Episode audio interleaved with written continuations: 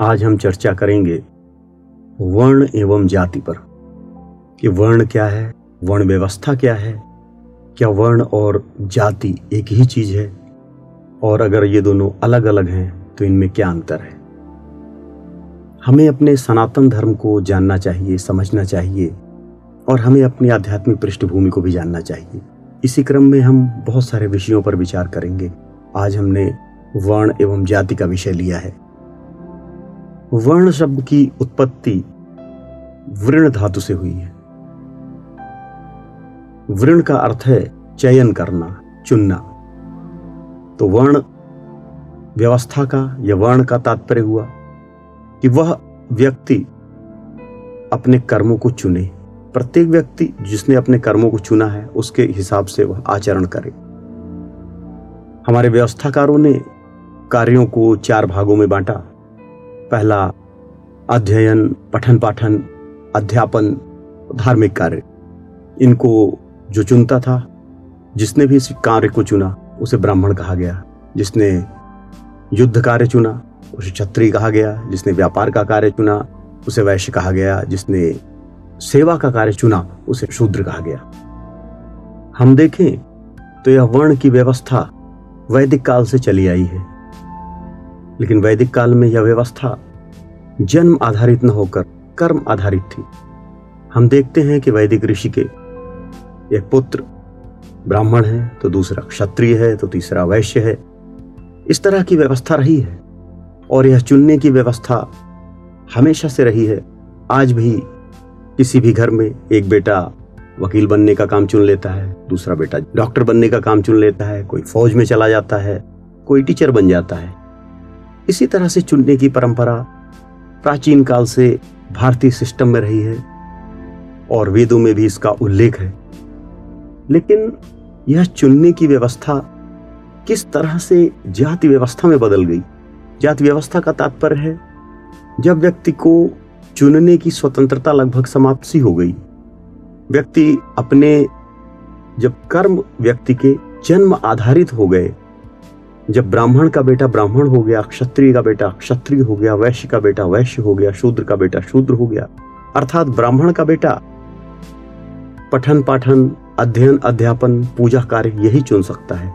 क्षत्रिय का बेटा, युद्ध करने का कार्य यही चुन सकता है। वैश्य का बेटा, व्यापार करने का ही कार्य चुन सकता है। और शूद्र का बेटा, सेवा का कार्य ही चुन सकता है। एक यह समय है। इस समय वर्ण व्यवस्था एक जाति व्यवस्था में परिवर्तित हो गई। दरअसल हुआ यूँ कि जैसा समाज में होता है, हर पिता ये चाहता है कि उसका पुत्र उसकी संपत्ति का उत्तराधिकारी बने, उसके वैभव का उत्तराधिकारी बने, और इस क्रम में वह हर तरह के उपक्रम करता है। जैसे राजा ने अपने राज्य को अपने पुत्र को दे दिया, उसी तरह जो मंत्री होते थे, अमात्य कहा जाता था जिन्हें, उन्होंने भी अपना अमात्य पद अपने पुत्र को दे दिया। राजपुरोहित ने अपना पद अपने पुत्र को दे दिया। सेनापति ने अपना पद अपने पुत्र को दे दिया। अपने बाद सैनिक भी वंशानुगत होने लगे। इसी तरह से बढ़ई, कुम्हार, चर्मकार, जो भी व्यक्ति थे, पशुपालक, वो सब उत्तराधिकार से कार्य करने लगे।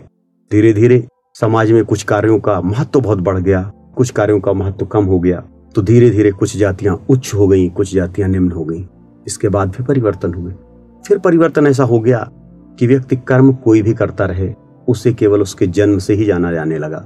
यह जाति व्यवस्था का और प्रबल रूप आया, जहाँ हर जाति में कुछ ऊँची जातियाँ, कुछ नीची जातियाँ हर जाति में बन गई। लोग अपने आप को जाति से ऊँचा और जाति से नीचा समझने लगे। एक ब्राह्मण कुल में उत्पन्न होने वाला व्यक्ति, चाहे वो व्यापार करे, चाहे वो युद्ध करे, चाहे वो सेवा का कार्य करे, कुछ भी करे, उसे ब्राह्मण माना जाने लगा। एक क्षत्रिय व्यक्ति, चाहे वो पढ़ाई कर रहा है या पठन पाठन में है, या पूजा का कार्य कर रहा है, या सेवा का कार्य कर रहा है, व्यापार का कार्य कर रहा है, उसे क्षत्रिय माना जाने लगा। अर्थात, व्यक्ति के कर्मों का और उसके जन्म का कोई संबंध नहीं रहा। व्यक्ति की जाति केवल उसके जन्म से आधारित हो गई। और एक ऐसा समय आया जब व्यक्ति का सम्मान कर्म आधारित न होकर जन्म आधारित हो गया।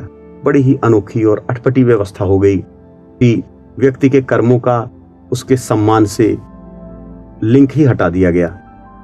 यह एक तार्किक परिणाम था अपने स्वार्थों का, जो कि हर पिता अपने पुत्र को, अपनी अयोग्य पुत्र को भी अपना उत्तराधिकारी बनाना चाहता है, उसको अपनी संपत्ति ट्रांसफ़र करना चाहता है, उसको अपना सम्मान ट्रांसफ़र करना चाहता है। इस ट्रांसफ़र के क्रम में, अपने को ऊँचा बताने के क्रम में एक ऐसी व्यवस्था बन गई कि व्यक्ति केवल अपने पिता के नाम से ही जाना जाने लगा, अपने पूर्वजों के नाम से ही जाना जाने लगा, और अपने कुल के नाम से जाना जाने लगा, और अपनी जाति के नाम से जाना जाने लगा। उसके कर्म कहीं पीछे छूट गए। ये ऐसी व्यवस्था थी जिसके कारण से समाज धीरे धीरे पीछे जाने लगा। अच्छी व्यवस्था वह होती है जहाँ व्यक्ति को सम्मान उसके कर्मों के कारण दिया जाए, न कि उसके जन्म के कारण। हालाँकि जन्म के कारण सम्मान की व्यवस्था हर जगह समरूप नहीं रही। बहुत सारे अपवाद रहे चंद्रगुप्त मौर्य भारत का सम्राट बना, जिसे चाणक्य नामक ब्राह्मण ने बनाया। उसके पहले वाल्मीकि ने संस्कृत भाषा का आविष्कार किया, खोज की, बनाया और रामायण नामक महाकाव्य लिखा। अनेकानेक ब्राह्मण राजा हुए, क्षत्रिय राजा हुए, वैश्य राजा हुए, शूद्र राजा हुए। सामर्थ्य का अपना एक गुण है। किसी के सामर्थ्य को किसी तरह का प्रतिरोध बनाकर रोका नहीं जा सकता। जैसे एक नदी, वेगवती नदी है, जिसमें अथाह पानी है, उसको बाँध बनाकर थोड़े समय के नियमित तो कर सकते हो, लेकिन आप रोक नहीं सकते। वो बहेगा ही और बहता रहेगा। प्रतिभा का यही क्रम होता है।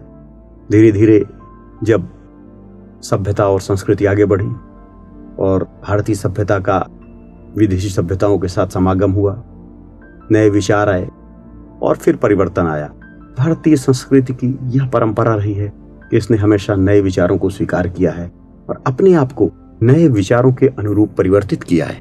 और यही हुआ, जिस तरह से भारतीय सभ्यता विदेशी सभ्यताओं के साथ समागम हुआ, नए तरह के विचार हुए और धीरे धीरे फिर जन्म के ऊपर कर्मों को प्रधानता दी गई। और आधुनिक भारत में जैसा कि हम देख रहे हैं, जन्म आधारित बंधन धीरे धीरे खत्म हो रहे हैं और कर्म आधारित समाज आगे बढ़ रहा है। ये पूरी विरासत, जो कर्म आधारित समाज बनाने से प्रारंभ हुई थी और धीरे धीरे जन्म आधारित बन गई थी, अब वह पुनः कर्म की ओर लौट रही है।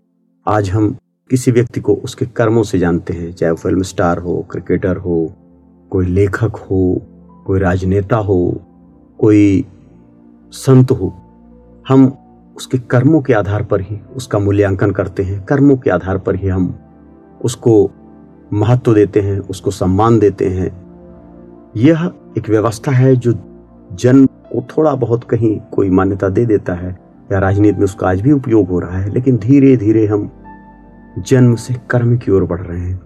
और जैसे जैसे यह देश कर्म की ओर बढ़ता जाएगा, जाति के, व्यक्ति के अमीर गरीब होने के किस कुल में पैदा हुआ है, इस बात को न देखकर केवल इस बात को देखा जाएगा कि व्यक्ति में कितनी योग्यता है और योग्यता के आधार पर ही व्यक्ति को सम्मान दिया जाएगा। उस दिन यह भारतवर्ष फिर उस प्राचीन गौरव को प्राप्त करेगा, जो हमारे वैदिक काल में वैदिक ऋषियों के समय, उपनिषदिक ऋषियों के समय जो भारत ने गौरव प्राप्त किया था, वह दोबारा हम प्राप्त कर लेंगे। हरिओम, तत्सत।